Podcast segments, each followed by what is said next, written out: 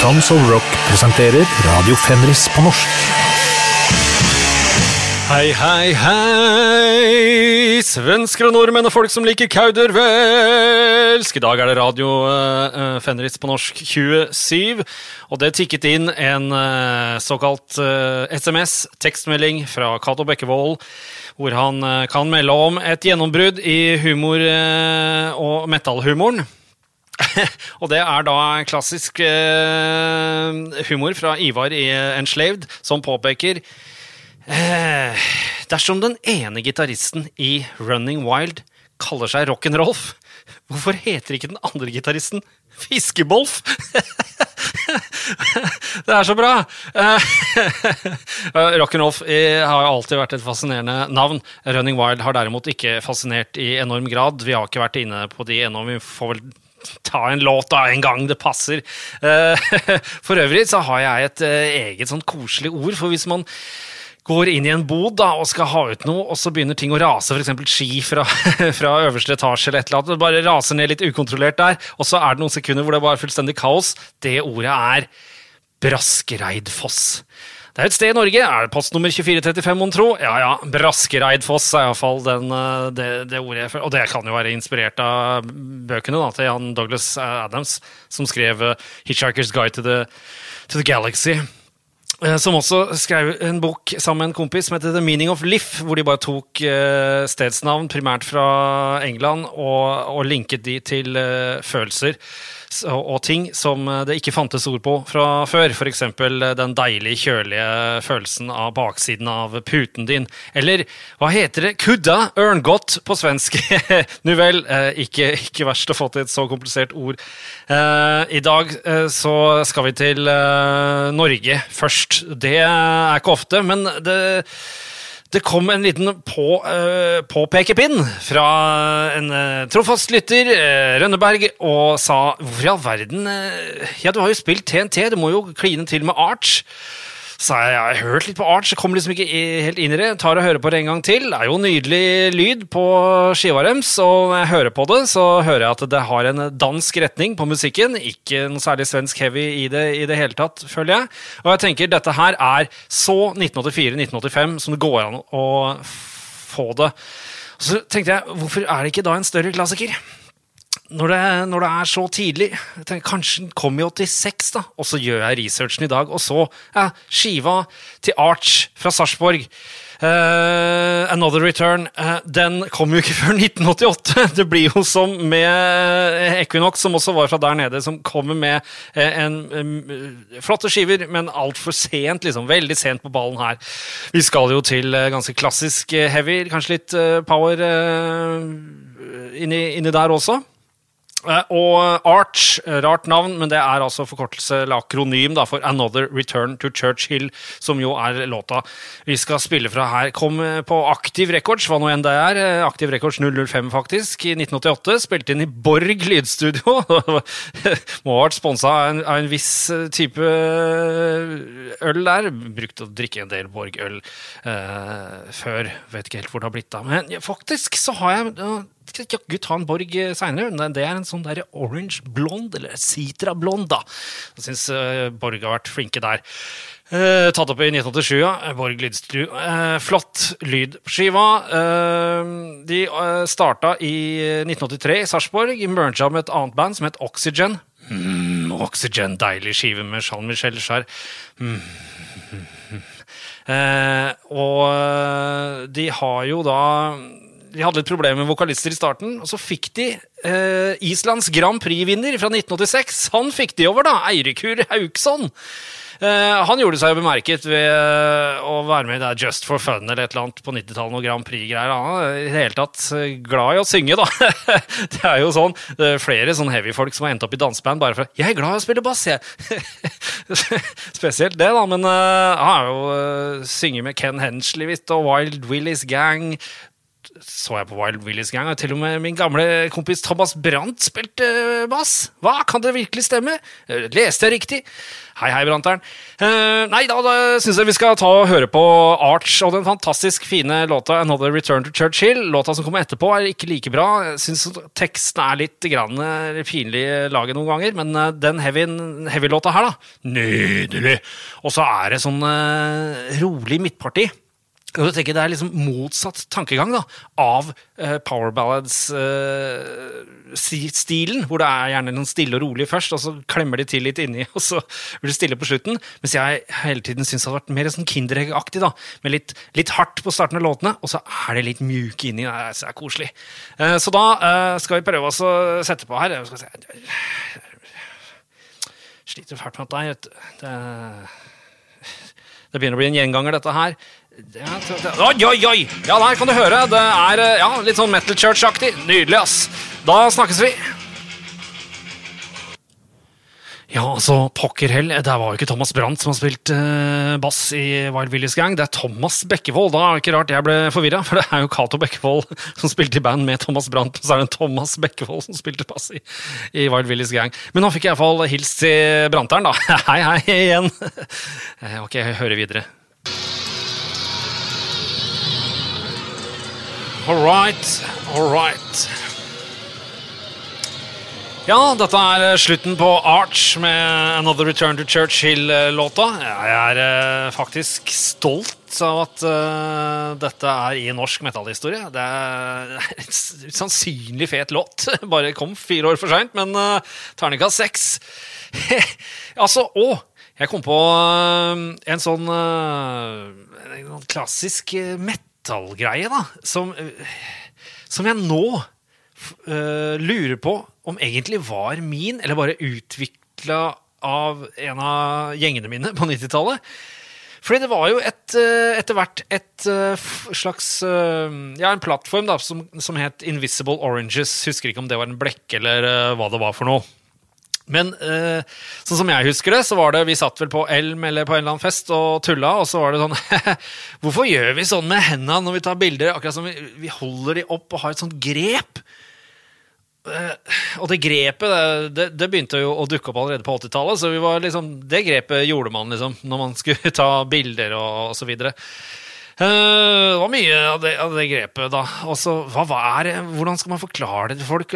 Hva er det man holder i det grepet? Hva er det som passer inn? Jo, appelsin passer jæsklig bra. Men du, du holder jo ikke en faktisk appelsin, så appelsinen er usynlig. Så derfor altså usynlig appelsin. Og det ble etter hvert hetende appelsingrepet. Altså tok en appelsingrep. Nydelig.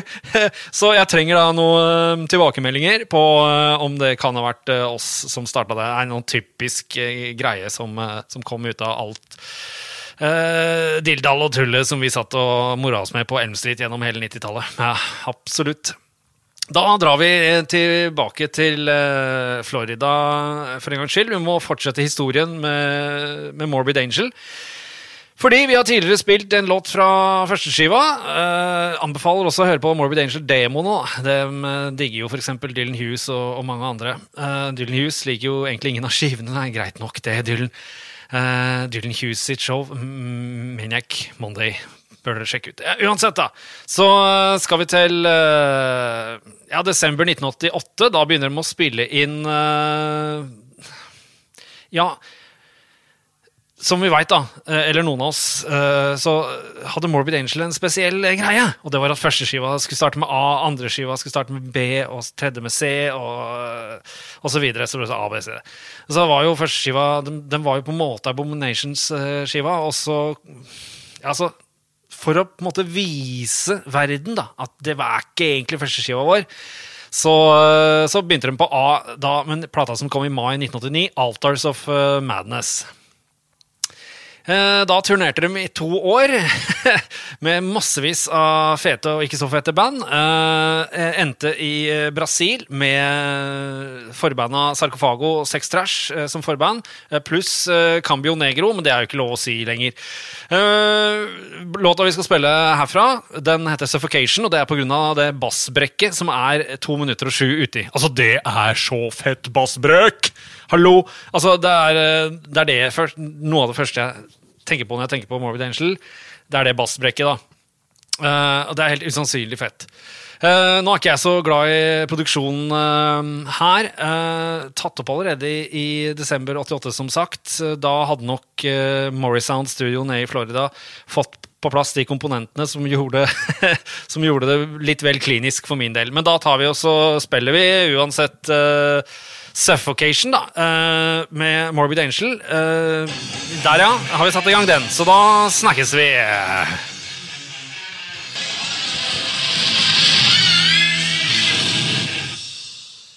Ja, det går jo unna med Morbid Angel. Det var Suffocation. Det er jo ikke til å stikke under stol at de eh, smårevolusjonerte death metal med den skiva, da. Eh, Vi var jo inspirert av den, eh, vi også. Det var mye kule nye ting som skjedde der. Mye mm, klanger, mye fet konstruksjon av riff. eh, Nesten komposisjon, kan man si.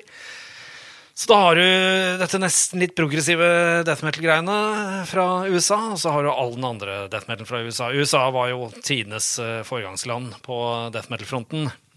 Så fra 89 her, altså, så, så Hvilket uh, heavyband er mest eh, fan av fingermat? Five Finger Death Punch. Men det er lurespørsmål. Er Five Finger Death Punch egentlig metal? Ja, Nå skal jeg ikke være uh, ufin her, det kan jo godt eh, tenkes at de er. Men vi skal tilbake til tungrockens historie her. Eh, Med en låt som senere ble kjent via Judas Priest på Var det Stained-class-skiva, da? Eh, Der kom den da. 78. Si. Det, vi skal til Spooky Tooth. Som eh, jeg alltid trodde var et amerikansk band. Gjorde litt research i dag. Viser seg de er fra Carlisle. Hvem er fra Carlisle, liksom? Jo, Spooky Tooth. Eh, eh, to første eh, skivene solgte ikke noe særlig i det hele tatt. Og så tror jeg det var muligens plateselskapet som kobla dem til en sånn elektronisk, tidlig elektronisk, da. Producer som heter Pierre Henry. Eh, og så sa gutta uh, til plateselskapet mens de der spilte inn at dette her det ligger jo helt i, i hans hender, dette her. Vi uh, må bare gi ut dette som Pierre Henry-skive, og ikke noe Spooky Tooth, for vi føler oss bare som noen studiomusikere, vi er her. Og plateselskapet bare nei, nei, dette er dritbra! Vi gir ut som Spooky Tooth. Og da hadde de to skiver som ikke solgte, pluss den tredje, som jo ble kanskje sett på som et stort feiltag, da, for å si det mildt. Så det er jo klart eh, De sleit, men de fortsatte, da. De ga ut en del skiver etter òg. Uh, hvis skiver jeg ikke har hørt noe særlig på Det er en svakhet med meg, da. Jeg har ikke akkurat fulgt opp uh, Morbid Angel uh, heller eh, med noe særlig etter sånn 94, i det minste. Men eh, venner av meg sier at det er noe å hente der. Eh, så ok, uh, Spooky Tooth. better by you, better than me. Uh, kommer på andre skiva, som het Spooky 2 i 1968? 69? Nei. Spiller det noen rolle? Det Låta er iallfall tung. Og eh, som en bonus i dag, første bonuslåt på spillelista Dere veit hvordan dere finner spillelista. Dere bare trykker på Spotify-teksten 'Read More' eller hva det står, og så dukker den opp etter hvert. Da tar vi eh, Låt nummer ni i dag blir da Spooky Tooth med I Am The Walrus. En blytung versjon av den Beatles-låta. Men nå skal vi høre Better By You, eh, Better Than Me med Spooky Tooth. Og ja, da skal vi se. Setter vi i gang her. Den er rim... Det er, det er fett.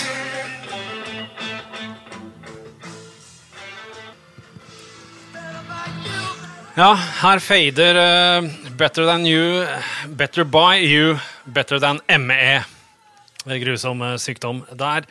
Um, Fader rullan, altså, det der uttrykket. Det hun er så kvikk og fin. Det har blitt helt ødelagt av Thomas Quick og kvikkleire. Eh, slemt av kvikkleire og Thomas Quick å ødelegge uttrykket kvikk. Det må jeg bare få sagt og understreket. Og nå overstreket. Uh, hør, jeg har dårlig penn her. Sean Penn.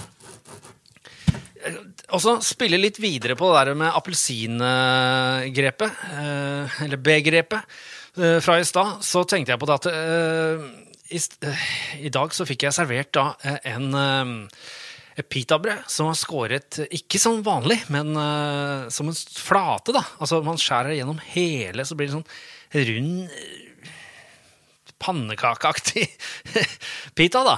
Eh, så den kan deles i to på den måten også. Eh, og så smøre på der med noe hvitløksrømme og masse god grønnsak. Og så tenkte jeg skal jeg bare spise den som en sånn rund ting, og så så jeg en annen person ta den og, og gjøre en wrap ut av den.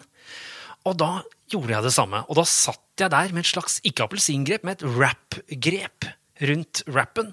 Og da tenker jeg, da har vi nye muligheter for, for eh, fotosessions med rap metal. rap metal-band. Uh, vi skal ikke så mye inn på uh, rap metal. Vi skal rett og slett heller til, til Houston. ikke Whitney, men til bandet Hellstar. De har altså ikke veldig mange følgere, og de, de, de blir liksom alltid glemt.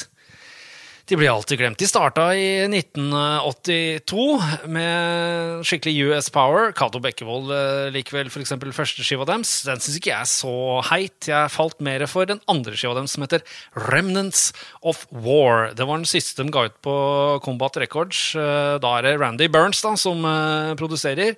De gikk vel over til noe annet, og da var det vel kanskje Bill Metoyer som som produserte. Jeg har ikke fulgt opp bandet masse, men de har, de har holdt på eh, hele tida. Hvis dere drar og, og sjekker uh, View Artist og, og, og, går nedover, så ser dere at de, de har gitt ut skiver nesten hele tida. Det er helt utrolig at de holder på, til tross for så lite sikkert feedback og interesse. Så det skal de fader meg ha. Hellstar der, altså, med én L. Uh, jeg vil kategoriserer dem i US eh, power-stilen. Ja, altså, ligger litt over uh, mot uh, thrashen. Det var to uh, demoer før uh, Burning Star-skiva. Og så endte de opp med den mest populære skiva deres, som ikke jeg engang har hørt. Det får da være Altså, jeg tar sjølkritikk, så det griner etter. Det er Nosferatu-skiva deres fra 1989. Men det er altså Remnants of War 1986 første arenashowet de spilte, ryktes det på Kan det være Wikipedia? Jeg leste det. Var at de åpna for Striper. Så der kommer altså Striper inn igjen og har liksom hjulpet Hellstar. da. Og jeg mener, starten på den Hellstar-låta her, det er sånn Grunnen til at jeg starta å gjøre dette på norsk, òg, var litt for å hedre de gamle radioprogrammene på lokal og litt ikke så lokal radio, som var uh, tilgjengelig for mine ører da jeg var liten. Og da hadde de alltid en sånn kjenningsmelodi på starten, og de sa jo aldri hva den melodien var. Uh, det, var jo fryktelig irriterende da, men veldig kult å oppdage det sånn 25 år etter. Tusen takk. den Bottilsrød øyen osv. Uh, men dette altså Startriffa her, det hadde muligens kunne vært da en slags kjenning for uh, mitt show, da. Men eh, de som står bak meg, tusen takk, uh, Tons of Rock osv., de eh, valgte å ha litt sånn uh, Darktron-greier, som dere hører på introen, da. Så det er fra låta In the Shadow of the Horns, noe gitarføss der på starten. Greit nok, da. Men ok, da har dere skjønt det. Dette her kunne jeg muligens hatt som uh, kjenningsmelodi. De, de tidlige tonene fra Hellstars Remnants of War, fra plata Remnants of War 1986. Let's go!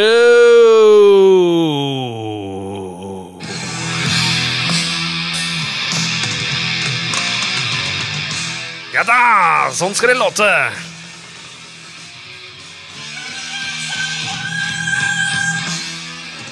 Oh, sånn skal det låte. Altså, jeg er misunnelig på at uh, At noen har lagd noe så metal. Vokalisten også. Synger ikke bare um, kastrat, sånn som uh, på slutten her. Er, uh, han er blodtøff. Det er blodtøft, og så metal! Hellstar.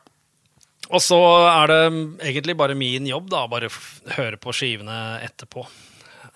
Skal jeg akkurat fjerne noe i taket her, og så ble det selvfølgelig en svart stripe ut av det. Så da har jeg litt å, å fikle med mens jeg hører på neste låt. Og det er ikke noe hvem som helst, for at eh, neste låt det er den eh, første som har eh, heavy metal i en låttekst. Da riktignok uh, inspirert av motorcycling. Motorbiking. Motorbiking. Um, det er Steppenwolf, Born to be Wild. Den var jo da på Easy Rider-soundtracket, som jeg fikk da jeg var tre. Så den kjente jeg godt. Uh, Etter hvert da, som årene gikk, så begynte jeg å like låta The Pusher, uh, som kom rett etterpå, bedre. Men vi må jo, fordi vi driver med heavy metallens historie her, ha med Born to be Wild som jo har eh, heavy metal i teksten, kom i 1968. Det var jo et kanadisk-amerikansk eh, band da, som starta seint i 67, da ut ifra kanadiske The Sparrows. Vokalist John Kay fra Sparrows har holdt på hele tida i Steppenwolf, han. Uh, og de dro til uh, Kanskje det var LA, fikk med seg noen musikere med en gang, satte i gang å ta opp. eh, førsteskiva, tatt opp i, på høsten seint i 67, og kom allerede i januar 68. Og Born to be Wild ble en stor stor hit eh, for dem, og jeg har gode minner til Born to be Wild, ikke minst fra da jeg var liten, men også fordi jeg husker en scene med eh, Al Bundy som cruiser nedover. Eh, om det er på motorsykkel eller er, i bil, det er vanskelig. Jeg, jeg føler det heller mot bil sjøl, men det kan ha vært motorsykkel. Eh, Hukommelsen er en rar ting. Uh, og da hører han på Born to be Wild, så vidt jeg husker. Det er jo fint å få tilbakemeldinger på akkurat hvilken episode det kunne ha vært, og hvilket år, da. Fint referansepunkt der, altså. Men altså, Steppenwolf, Born to be Wild, det, da har du jo eh, virkelig oppdaga stereoen. da, så Da har du gitaren i ene øret og orgelet i det andre øret fullstendig, som dere jo kan høre selv. Orgelet var jo ikke noe eh, uviktig eh, instrument i tidlig, mm, tidlig tungrock. Det hørte vi også på Spooky Tooth-låta eh, i stad. Uh, Iallfall jeg hørte på den i stad. Så da setter vi i gang. Der, ja! Veldig, veldig fresh lyd på trommene, ass! Nydelig. Snakes. Er ikke lov å si. Fuck, de elska å eh, fade ut låter på 60-tallet. Det ofte ganske kjapp fading, men her eh, begynner det å bli saktere. Det var vel det på Spooky Toothen også. Litt sånn slow, deilig feeding. Og for de andre som eh, liker lyd og lydlandskaper, så kan jeg love dere, hvis dere syns det er rart da at gitaren ligger i ene øret her og orgelet i andre, så var det jo Ja, alt gikk jo i mono fram til utpå sikkert 60-tallet. Det er veldig eh, kinkig jobb å drive og stadfeste hvem som kom først med stereo og alt mulig, men la oss si at stereo begynte å bli eh, vanlig i 64-65, da. Og da er det sånn Oi, vi har funnet noe helt nytt vi kan gjøre i studio. Da må vi gjøre det mest ekstreme ut av det. Litt som atombomba. Bare, Oi, nå har vi endelig klart å harness the storm her. Ja, da lager vi bomber ut av det. Eh, så, så blir det litt uh, mer mildt og fornuftig etter hvert. Så det var helt ufornuftig i starten av Mono kom. Da var det gjerne sånn helt trommesett bare i det ene øret. Eh, Sånn at eh, mange av re-releasene fra 60-tallet, der eh, får du med en eh, ja, ikke nødvendigvis ekstra CD, men kanskje platene var eh, kortere enn 40 minutter, så får du én stereoversjon og én monoversjon, så du kan velge sjæl. Men eh, det må ha vært ganske tøft for de som eh, kjøpte platene da de kom, og det bare var trumfa gjennom en stereoversjon, for da var det virkelig det ene i det ene høyttaleren og det andre i det andre. Så er en sånn forsiktig panorering etter hvert. Nå snakker jeg vel eh, sikkert til folk som eh, kan dette her, eller kan det alle sammen, men det er jo vanlig eksempel å ha ja, 70-60 av gitaren i ene og, og resten i andre, og omvendt, da, for, for å fylle ut. Greit, kjedelig, veldig tørt materiale. Vi skal ta og dra tilbake til Detroit. Vi spilte jo White Magician. Eh, helt ny låt eh, fra dem, fra skiva deres fra 2020, for noen show siden. Men vi skal tilbake til det bandet til de gutta der som virkelig eh, gjorde meg kjempeinteressert. Det er vel en av de heavyskivene, eller kanskje den heavyskiva jeg har hørt mest. Hele 2010-tallet. Det er eh, Hellfriends fra 2016. Detroit-folka skuffer ikke, men det er jo veldig obskur lyd på det. Vokalisten kauker av gårde på en slags heksete måte, og ikke alltid uh, veldig rent sunget, da. Men uh, Men altså det, det, er, det er metal for viderekomne. For det, de som uh, ikke har så god tid også stor referanseramme. De vil gjerne ha instant gratifications. Men eh, vi som eh, hører mye på metal, har god tid til det. Vi liker litt sånn ikke når det er så ferdigtygd. Da. Vi vil gjerne hakke oss inn til diamanten, og da er det jo genialt når skiver er litt sånn vanskelige. For da blir de bare rett og slett bedre og bedre hele tida. Så det, det, er det som skjer med Demon Bitch, eh, og da gjelder det hele Hellfriends-skiva deres. En tid ute i låta så blir det bare nydelig og enda nydeligere. liksom. Og låta heter Beneath The Ice Caves. Beneath. Et av de peneste ordene jeg vet på det amerikanske språk. Beneath. Nydelig. Ikke som depth. Uh, ja. Uh, Skål Records, Demon Bitch, uh, Beneath The Ice Caves. Da sjekker vi det ut. Eller seks minutter lang låt er vi i gang, ass. Det er plata som gir og gir for de som, uh, som uh, har god tid til metal.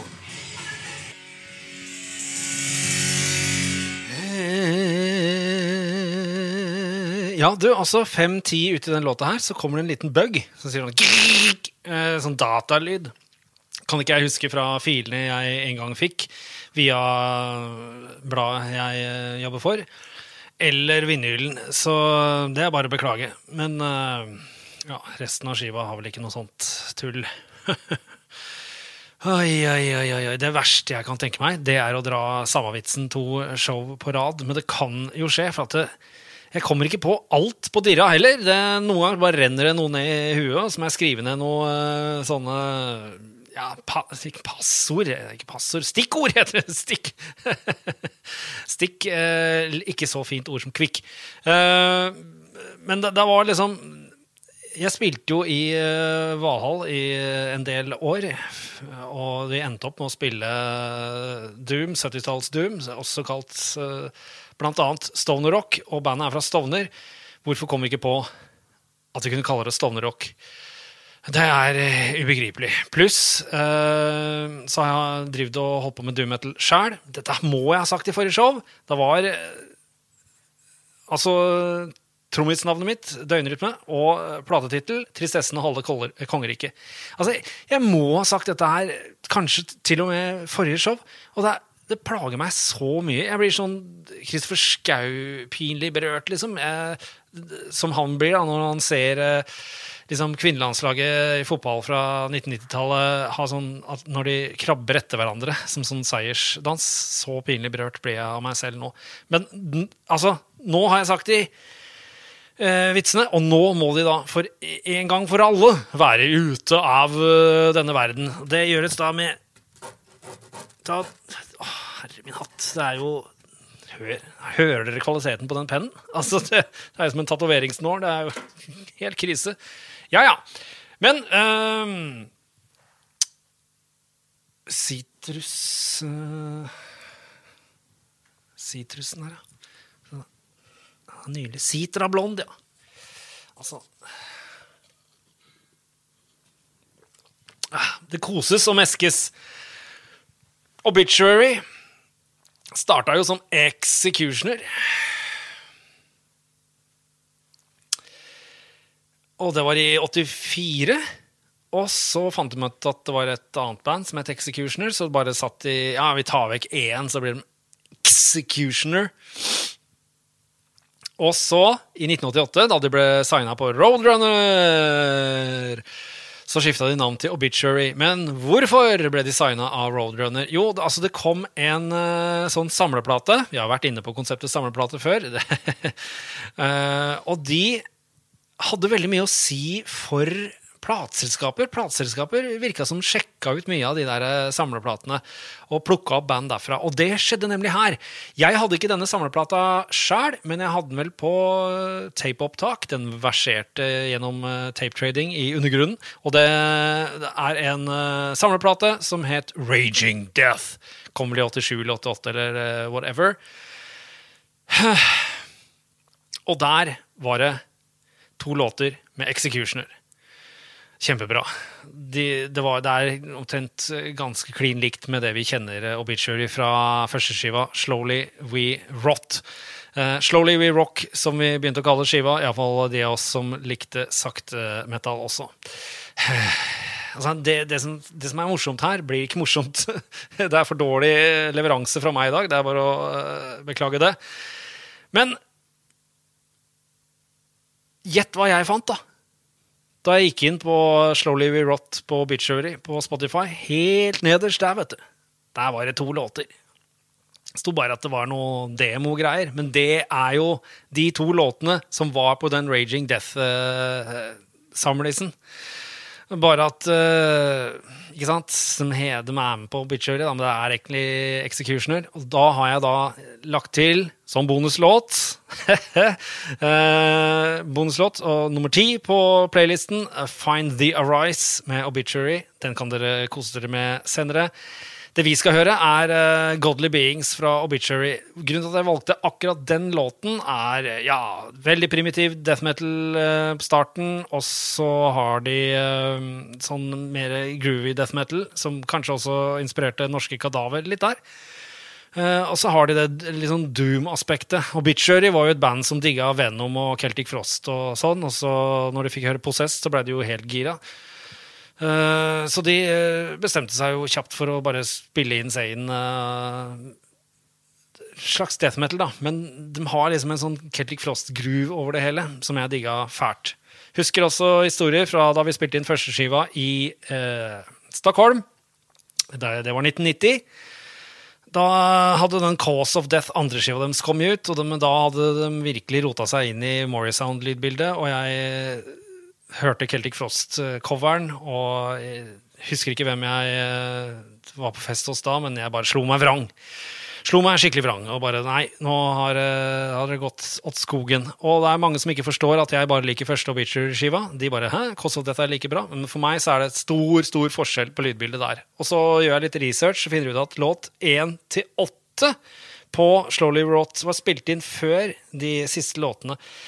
Men i det hele tatt så låter hele Slowly Rot ganske bra. Og sånn, sånn, som jeg husker det, som jeg fikk forklart det for som 30 år siden, så var det rett og slett det at de hadde spilt inn den i Morrisound.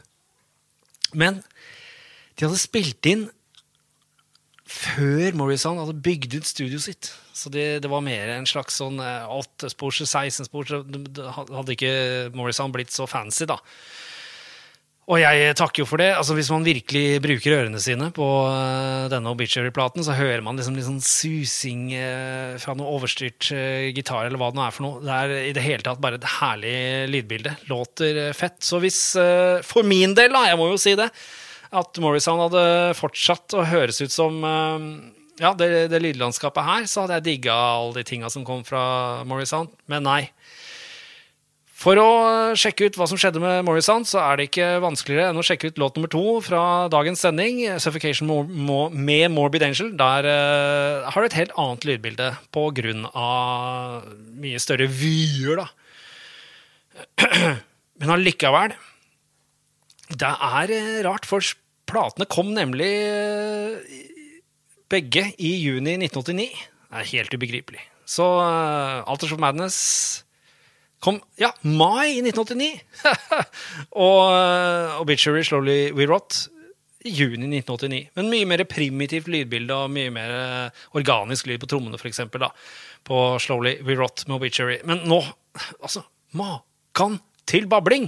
Jeg, jeg, jeg spyr av meg sjæl. Nå må vi høre Godly Beings med Obituary. Uh, ja, kul fordi den har liksom tre aspekter i seg i låta. Hey!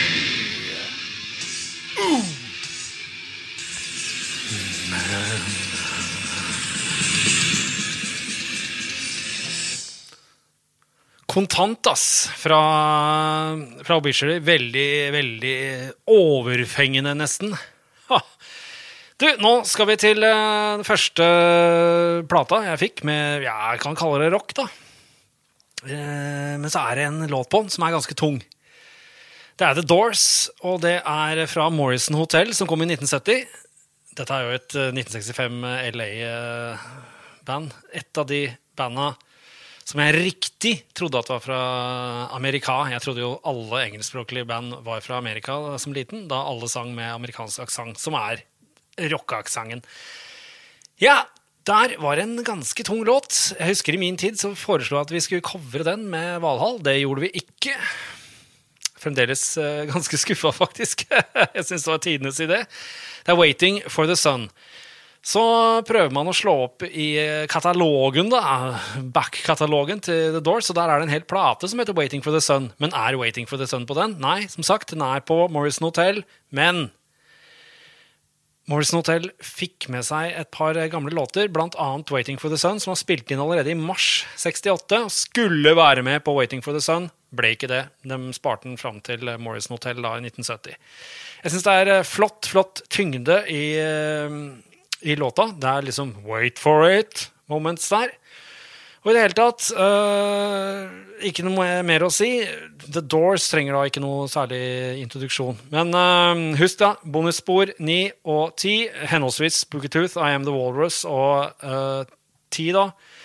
Executioner slash Obituary, Find The Arise, som du også finner på den Raging Death Compilation-plata. Eh, Jeg tror nok det kan være for de som er eh, metal hunters ute der, så tror jeg den plata tror jeg du trenger for å, for å plusse på samlinga di. Ok, da spiller vi Waiting for the Sun, og så sier vi takk for i dag. Og forhåpentligvis høyres eh, neste gang. Da er vi i gang her, ja. Og takk for meg. Det ble selve grotmål på slutten, men sånt skjer. Hei da!